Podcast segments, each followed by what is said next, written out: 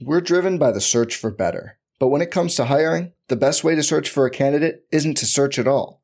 Don't search, match with Indeed.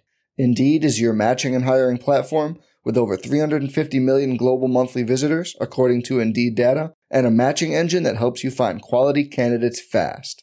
Leveraging over 140 million qualifications and preferences every day, Indeed's matching engine is constantly learning from your preferences Join more than 3.5 million businesses worldwide that use Indeed to hire great talent fast. And listeners of this show will get a $75 sponsored job credit to get your jobs more visibility at Indeed.com slash BlueWire.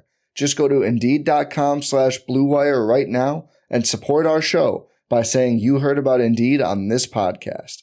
Indeed.com slash BlueWire. Terms and conditions apply. Need to hire? You need Indeed. Blue Wire.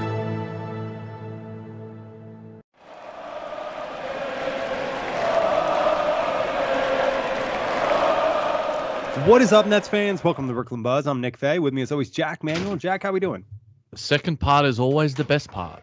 Yeah, hopefully, you know the sequel lives up to uh, the intro. But Jack, where are we starting? Let's go with Ben Mann, Nick, because we got a lot of questions to get through. So let's just dive right in. Ben Mann on Twitter asks us this Can the Nets get Miles Turner? Seems like he would feel their biggest need rim protection and stretch five. Allow Simmons to defend like he did when he had Embiid behind him. I think the prototype of Miles Turner makes a lot of sense, but there seems to be a lot of Lakers rumors, rumors surrounding him. And we also got renewed consolidation about Ben Simmons being untradeable, uh, quote unquote, uh, around that. So can the Nets get Miles Turner, Nick? Um, I think they could. Obviously, they'd have to trade Joe Harris. I think it'd be more likely to see it, you know, later in the season or towards the deadline when Nick Claxton is available to be traded. That'd be somebody who maybe would make a little bit of sense too for the Pacers. You know, getting a young center in house. So you know, I think keep an eye on Miles Turner. Like you said, he could end up in the Lakers within the next couple weeks. But if he's still on the Pacers at the end of December, the Nets could definitely be a team that pursues him. Yeah, I think Miles Turner's turned into the new Aaron Gordon. You know, he's going to be the guy that's just until he's traded to whatever team that he is. And I think Miles Turner, the Nets can't find if the Nets have Miles Turner on their roster. I there's, there's still obviously you know some concerns because like if they go up against an Embiid, I don't think Miles Turner is a good post defender. I think you know that's one. He struggled with Embiid in the past too. He has, and you know Clax hasn't. So, but having Miles Turner on the roster would you know solve a, a, lot of issues. So I think that the Nets trying to find that in some form of fashion, whether it's Miles Turner or a facsimile of that, is certainly going to be a priority. I think the Nets can get him, as you alluded to. Nick, they have the assets. That Joe Harris contract is is the big one that makes the most sense. But are they going to trade it this offseason? I don't think so. Could they at the trade deadline? Maybe. You know, it depends on where the team is at, where Miles Turner is available, what sort of you know prototypical wings are available uh, in, in that sort of sense. So it they could. And I do love what he would bring to this Nets team. The Nets would be you know, maybe one of the championship favorites, like they already are, but consolidating uh, a lot of factors. But I think that it's it's unlikely as we currently stand. I think the Lakers are probably in the box seat uh, for Miles Turner services.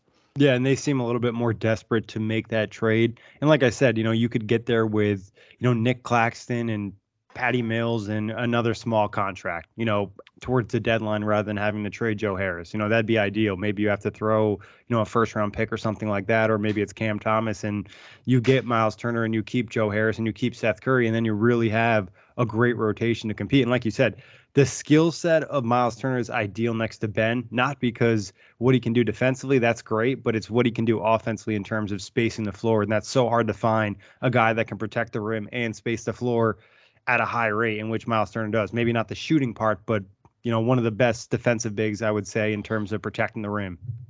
Yeah, he's an incredible rim protector. Like, legitimately one of the best in the league, if not like the best. So we'll get to a heap of questions that we got from Bishop. We'll do them one at a time, Nick. First one is Sean Marks' seat as hot as Nash's? Uh, I don't think it's quite as hot because I don't think Sean Marks is going to get fired mid-season.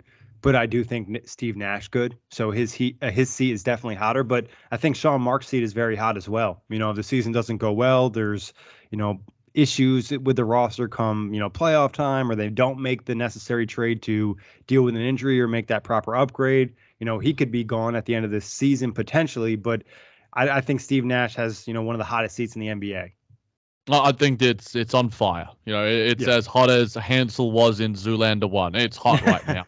Uh, but in, in, in, saying that, Sean Marks, my opinion, I, I, agree with you wholeheartedly. And I think Sean Marks, I actually, you know, people think that I'm a Sean Marks hater. I'm a lover, I'm a hater. I, they don't know where I stand. But I judge him what he's doing. And what he's done this offseason has been pretty good. You know, I'm not going to give it an A plus because there's a, a lot of things, extenuating circumstances. But the moves that he has made to strengthen this roster, to make them a championship caliber roster, have been positive. So I think that what he's shown recently, I'm like, okay, I'm a, I'm I'm warm to that.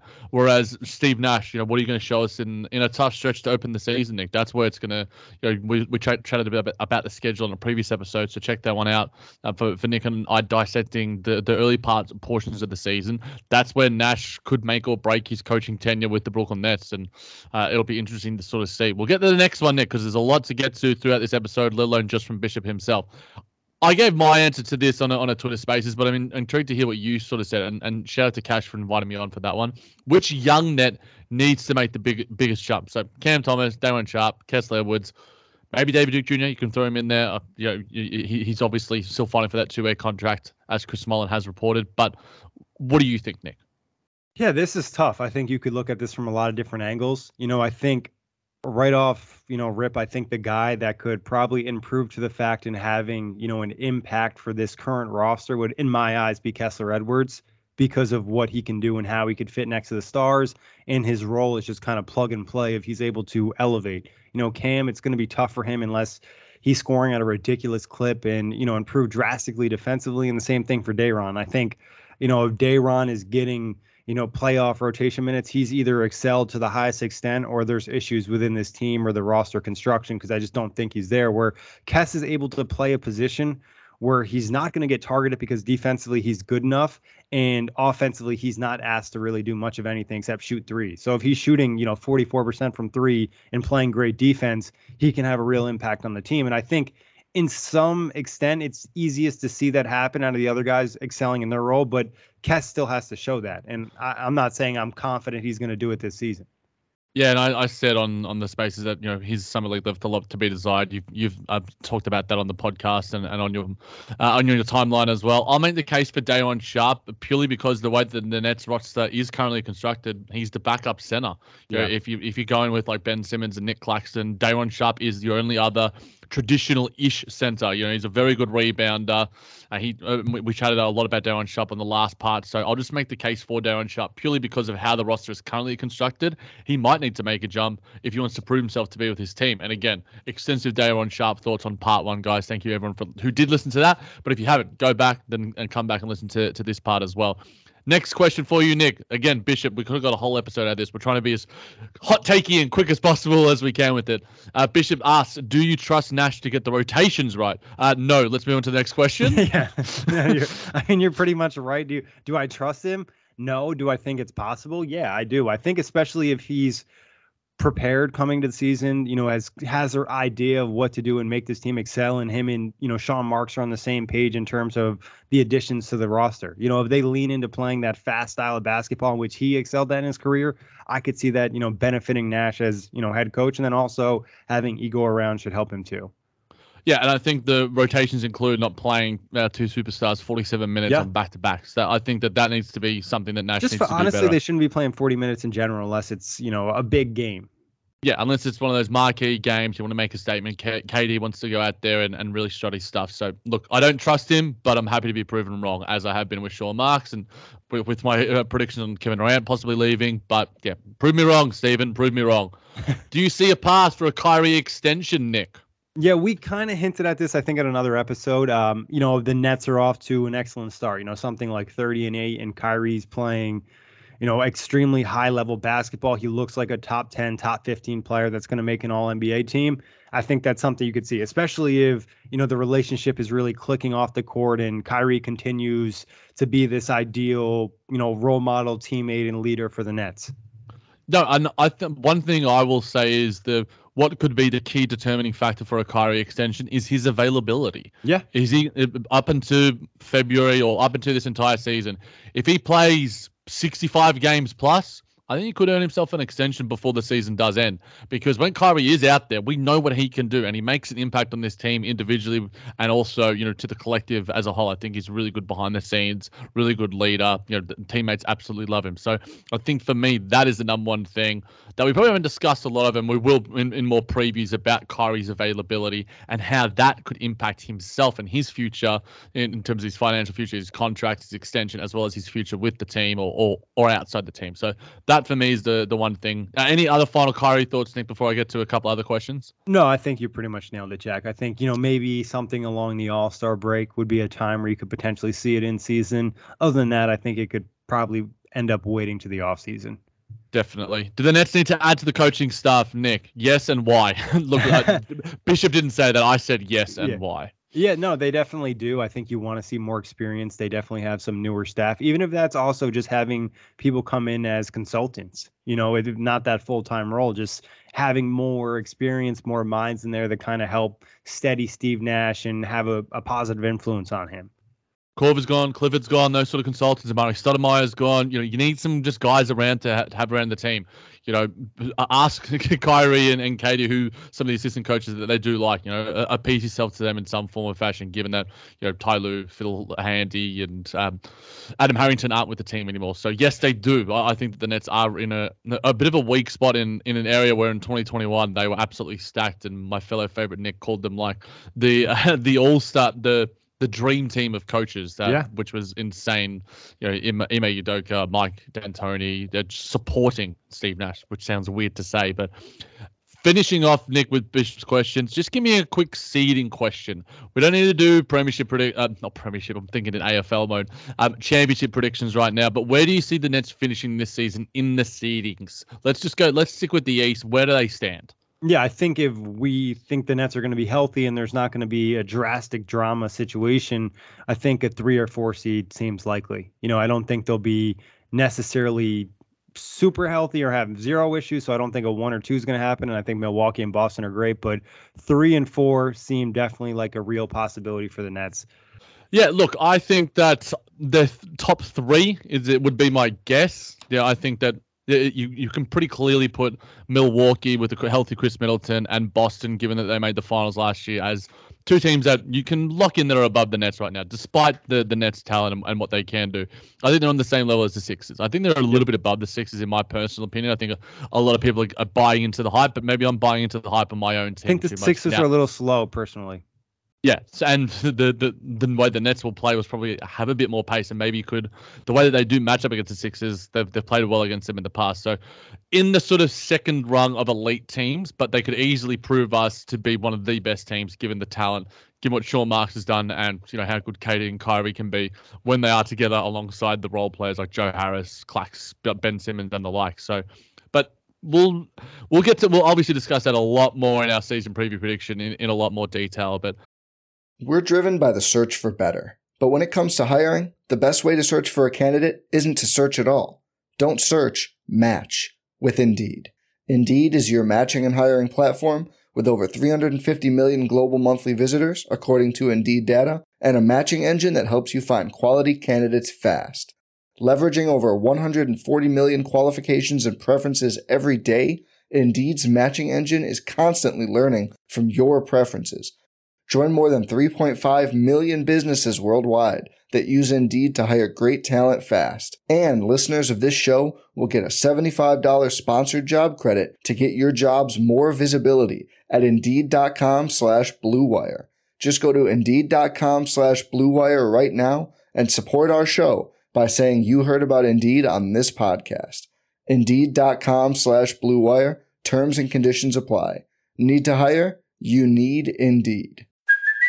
Hey, it's Kaley Cuoco for Priceline. Ready to go to your happy place for a happy price? Well, why didn't you say so? Just download the Priceline app right now and save up to 60% on hotels. So, whether it's Cousin Kevin's Kazoo concert in Kansas City, go Kevin, or Becky's Bachelorette Bash in Bermuda, you never have to miss a trip ever again. So, download the Priceline app today. Your savings are waiting. Go to your happy place for a happy price.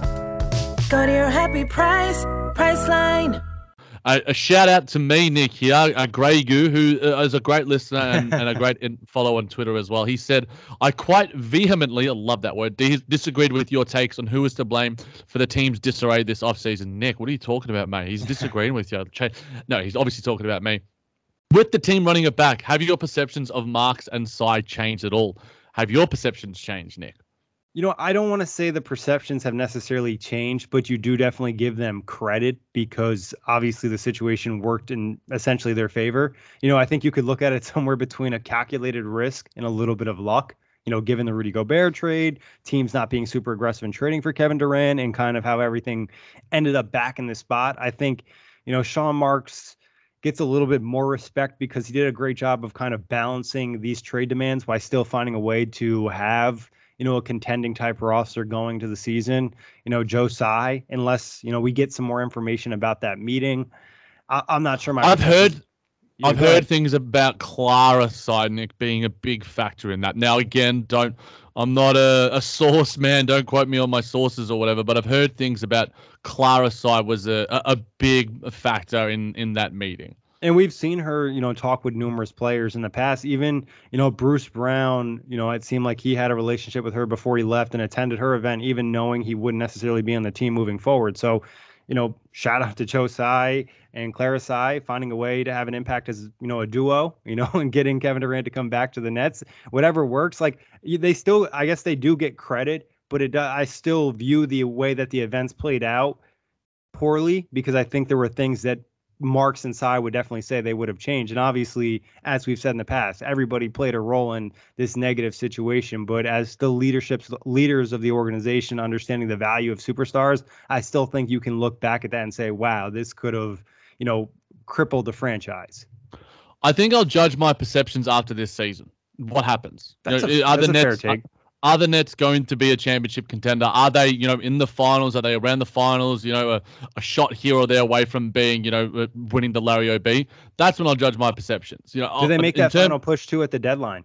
Exactly. You know, Tsai. You know, we've seen a lot of the um the trade exceptions. You know, expire. You know, haven't had haven't had the additions there. A lot of teams don't use them, obviously, but you know, I'll judge Joe Tsai. I, I my short marks perceptions change because it's about the team and how they look. You know, he has the opportunity up until the trade deadline to make you know some more moves, and I will judge him on the moves. I think I've done a relatively you know, objective job of judging him based off what he's doing to the team. You know, some of the words that he said about you know we want guys that are here, all those sort of things. You know, we want to get the culture back. You know, is that him or is that or a combination of both? Probably you know the latter. But Tsai, I still have some ill feelings towards because of how this whole saga um, did run out. And again, I probably should have given maybe upon reflection some more criticism towards KD and Kyrie themselves. But I also do think that I gave a little bit here and there. I just think I'm always going to side with players more so than management because this is a players league, Nick. Players win the games. Players are the superstars. You know, you don't go to a game to watch Sean Marks and Joe Tsai in the in the in the seats next to her. You go there to watch LeBron James, Kevin Durant, Kyrie Irving, and the rest of them. So I'm I might be a player stan or whatever else it might be, but whoever it is that's going to be here, whether it's Ben Simmons and Jaylen Brown, I'll always stick with the players and side with them uh, above management. Uh, you know, my perceptions are are subject to change. That's what I will say. Yeah, I agree. I think that's a great point to see how the season plays out and if it does end up with a successful year for the Nets. And I will be praising and I'll be joining the exact same religion as Joe Tsai, the religion of winning, which is the one that we all uh, are, are, wanting to follow as Brooklyn Nets fans. Jay from BK, always a great follower, Nets Twitter and Nets Spaces.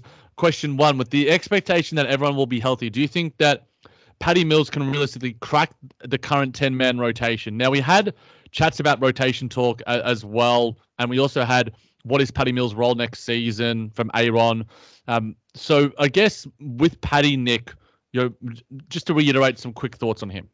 Yeah, I mean, with Patty, obviously the issue is he's undersized, doesn't necessarily have ball skills. He's not a playmaker. He was a great compliment to a player like James Harden in the sense of Harden's more of that playmaker at the two slash three, and then Patty doesn't really have to play point guard. And obviously, we saw his flaws last year towards the second half of the season and in the postseason. I think also some of that was him just being overused. And in terms of Jay's question, I think you know, you look at Patty probably com- uh, competing for that like 10th spot in the rotation. I, I pulled out my notes because I've been working on my rotations.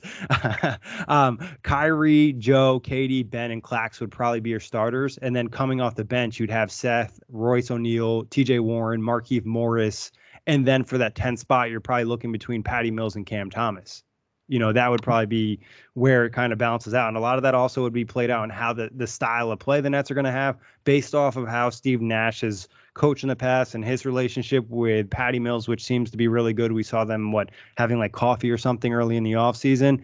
I would guess patty probably gets that 10th spot and would be a guy that gets a bigger role if somebody gets injured or something like that but i don't think he's going to play as prominent role as last season obviously no, and he was forced to play a more prominent role last season because yep. he was the only guy that was healthy. Like he he, he had he was going to be out for a, a game with a, an injured ankle, and he had to play because if the Nets didn't play, the game would have been postponed or cancelled due to COVID reasons. So, look, I think that Patty Mills is likely to be there because why are you extending him and, and paying him. While I, I was vehement on wanting Bruce Brown over Patty Mills, despite my obvious Aussie allegiances, I just think in terms of just player and value, I just think Bruce Brown just adds more. And the fact that he wasn't offered anything and Patty Mills was given an extension, the nature that he was, it just didn't make sense to me. But and that's an area of concern that I had with with Sean Marks. But if he's the Ben Simmons whisperer and we get Ben Simmons, like we discussed in the last episode with Hassan's question, to average a triple double and he's playing and he's healthy and he's playing defense like no man's other, then that extension is worth you know a, a dime a dozen. You know, it's absolutely you know, invaluable. It, it's just it's truly invaluable if we get Ben Simmons at, at the best version of he is. I think he'll crack the rotation as well, Nick, and I think it sort of relates to uh, Jay's other question how many? Well, and I just want to say one more thing, Jack, on Patty. Is just also if Harris or Seth go down, then it's like, all right, we have another 40% three point shooter that can kind of be infused to the lineup. And obviously, we saw last year you can never have enough spacing because spacing was so poor last season. Not to say, you know, Patty's going to be this awesome playoff guy, but he's definitely a guy that can eat minutes throughout the regular season. I think also from a quote unquote culture and leadership perspective, not even just with Ben Simmons, I think he's a good guy to have around. He seems just like a lot of positive vibes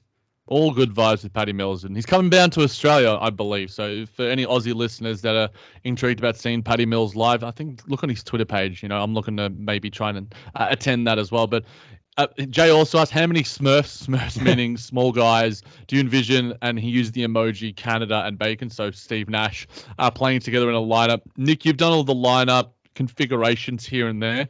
Could we see a lineup that has Seth, Joe, Patty, Ben, and Clax or something? Will, could we see Seth, Joe, Patty, Kyrie? I don't think that that's likely, but is the max three guards or three guard types? Yeah, I think Joe, I would probably lean towards more being a wing. I would think ideally you wouldn't want to have more than, you know, Kyrie and Seth or Kyrie and Patty or Patty and Seth on the floor together. So hopefully he doesn't play more than, you know, as Jay said, two Smurfs on the floor. But uh, I'm sure we'll get some three guard lineups because it seems like something that Steve Nash loves to do. Not to say I agree with. It. I think Cam probably could get on with those guys depending injuries or whatever it might be. But ideally, you don't have more than two. And in playoff type situations, you really only want one. Yeah, I mean, during the regular season, you could go OKC mode, play Dennis Schroeder, Shai Gilgeous-Alexander. I mean, Shai Gilgeous-Alexander is like six foot seven, uh, and Chris Paul. But you know, to me, it's when when it does matter. You know, will Patty Mills be in that rotation? Seth Curry is he still going to be with the team? Given you know some trade murmurings around him, Joe Harris, same sort of thing. So I think that two, three years is probably the, the likelihood, but the Nets have a lot of talent at the guard like they did at the center position last year. Final question, Nick, and it's a good one if you could trade for one five, who would it be? Now, I've done a little bit of research on this. So do you mind if I jump in, my guy? Yeah, do it. Do it up, Jack. And I just want to make sure we're talking realistic trade targets. Obviously, we all would hope yes. for Joel Embiid or Nikola Jokic, but realistically, well, who do you got? Well, outside of Miles Turner, I'll throw a few names in it. Jakob Poeltl, I think, is, is a name that's been brought up a little bit, and I think he's an incredible defender. And speaking about rim protection, I think he's certainly up there a guy like Jonas Valanciunas is a realistic name uh, that you could throw into to the mix as well. Clint Capela, um, that that's probably another a guy that could be could be gotten.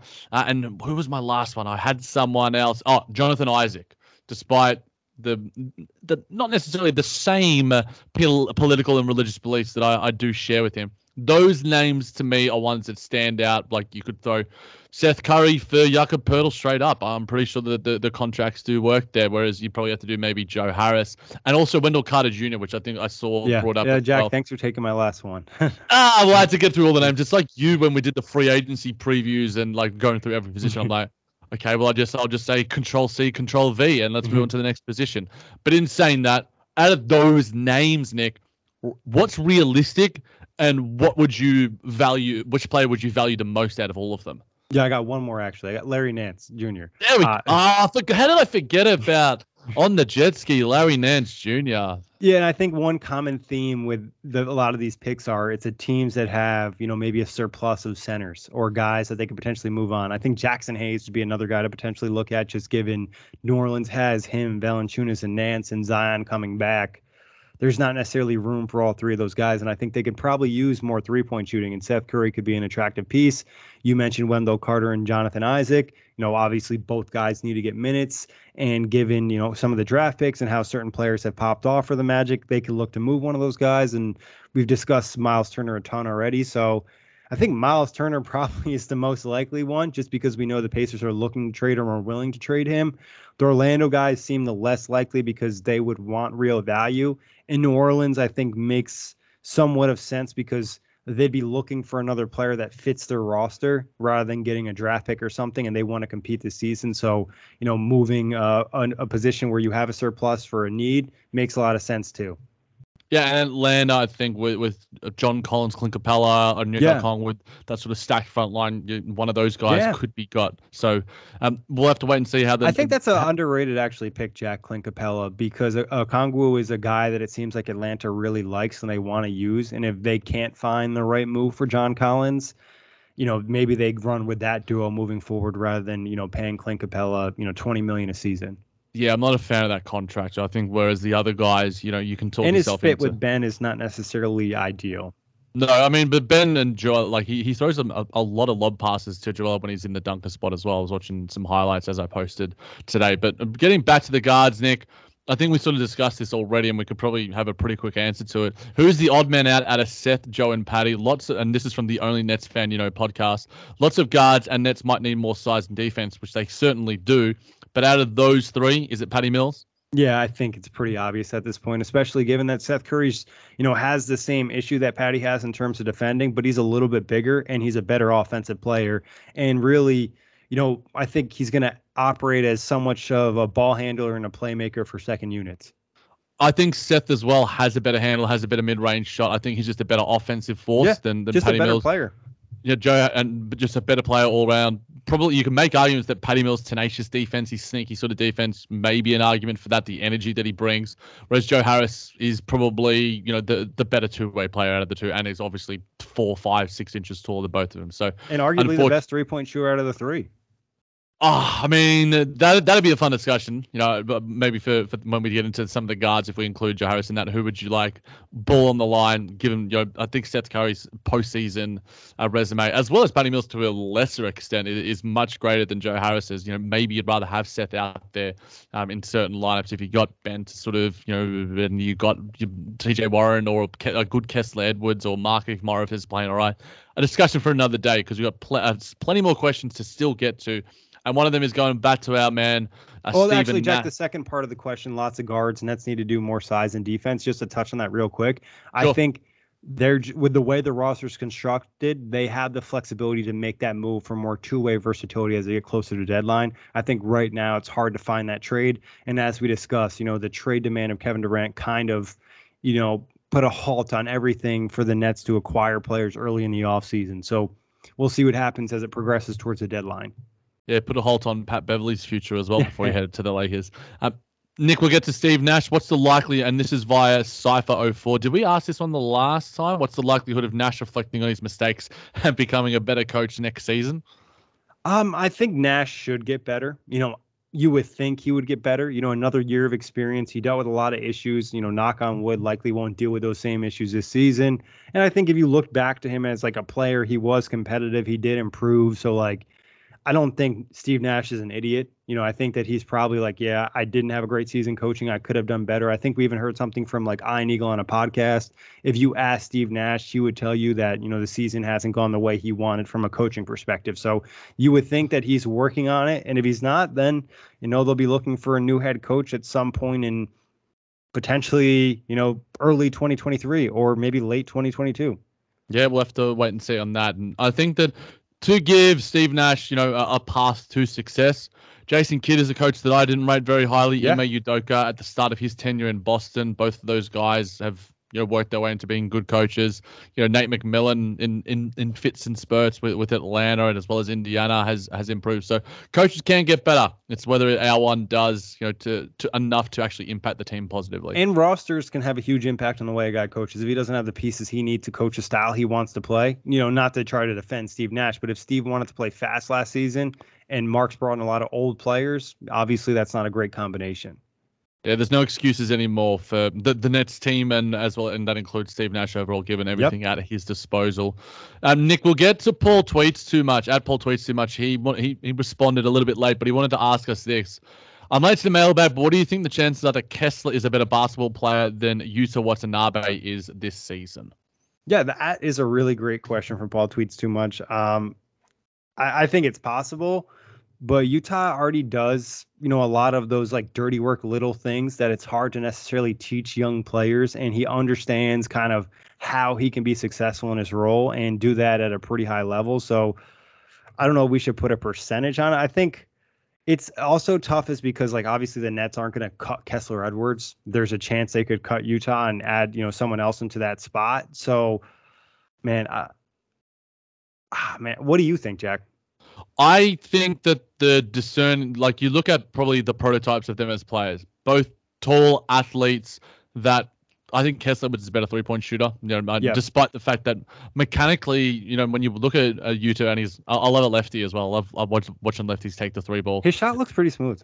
It is. It is relatively smooth. It's Especially just compared be, to Kess. yeah, but Kessler's goes in, you know, and mm. Kessler's has proven to go in. Like there were points during the season where he was the best rookie three point shooter, and he was letting it fly. He had his ups and downs, but that's a point where it's just like, okay, where, where is Nash going to to lean towards? Where are the Nets going to lean towards? And you know, I think Yuta is a is a guy that's probably stronger, probably a better defender, better better rebounder. Though I think that's an area of strength also for Kessler Edwards. Yeah, so like and gonna... I could argue that maybe Kess is better on ball against guards and like yes, you know, quicker wings, where Yuta is probably better against some of the longer, like truer forwards. So, and obviously, game reps and game awareness is, is a real weakness uh, of of Kessler. Was you know just the the general Experience. basketball experience, basketball instincts, where I think Yuta just knows how to do the little things. He, I think Kess cuts okay, but I think Yuta, you know, watching some of his highlights as well, trying to catch up and, be a bit more abreast with it all, as as you were on the last episode. He cuts really well. I think he's got good, just sort of game nous, where I think that that is a real weakness for Kess. Like in the open court, you know, he'll have a layup where he should be dunking, or he misses an open layup, or, or, or little things like that. So the little things, like you alluded to, Nick, is where like a role player like Yuta Watanabe, who's been a role player his entire career, has figured out some things. But I'm going to bank. I'm going to bank on the ceiling of Kessler Edwards because I think he's got a bit of a, a, a dead rap, but I'm hoping I'm not going to be eating my own words. But ultimately, I want one of these guys to be contributing for the Nets because what they are as proto, uh, uh, prototypical uh, NBA players as wings that can shoot the three and play a bit of defense, whether it's small ball or wings or whatever it might be that's going to have a big impact on the Nets. So I hope one of these guys hitting could be a big impact on the Nets overall. Yeah, you almost talked me into Yuta with all kind of your talking points just because he's more polished, you know, and he has more experience in and kind of playing that fifth. But you're also offense a, role. But you're also a person that always, you know, reverts back to the three point shooting, Nick. And yeah. do you do you, Yuta, his volume has always been quite low. I think it's like 33, 34% is around these sort of ranges. Whereas Kess lets it fly, you know, and and he's and he, like you said, he knocks it down. He had games where he knocked down multiple threes. So I think yep. it's it's definitely like Yuta seems like the safer bet because you really know what he is right now. Where Kess could he'd be a guy that maybe could have a great camp and gain confidence and have an awesome season. So if it's the same player we saw last season, I think Yuta's the better guy. But if if Kess takes strides in camp and not even huge strides, just kind of minor strides and understanding and being number one, like you said, being able to just dribble the basketball and not look super scared when you get it passed to you, like that's going to be a huge step for him. So I think as of right now, Yuta's probably the better player, but Kess could easily surpass him this season with just making minor improvements.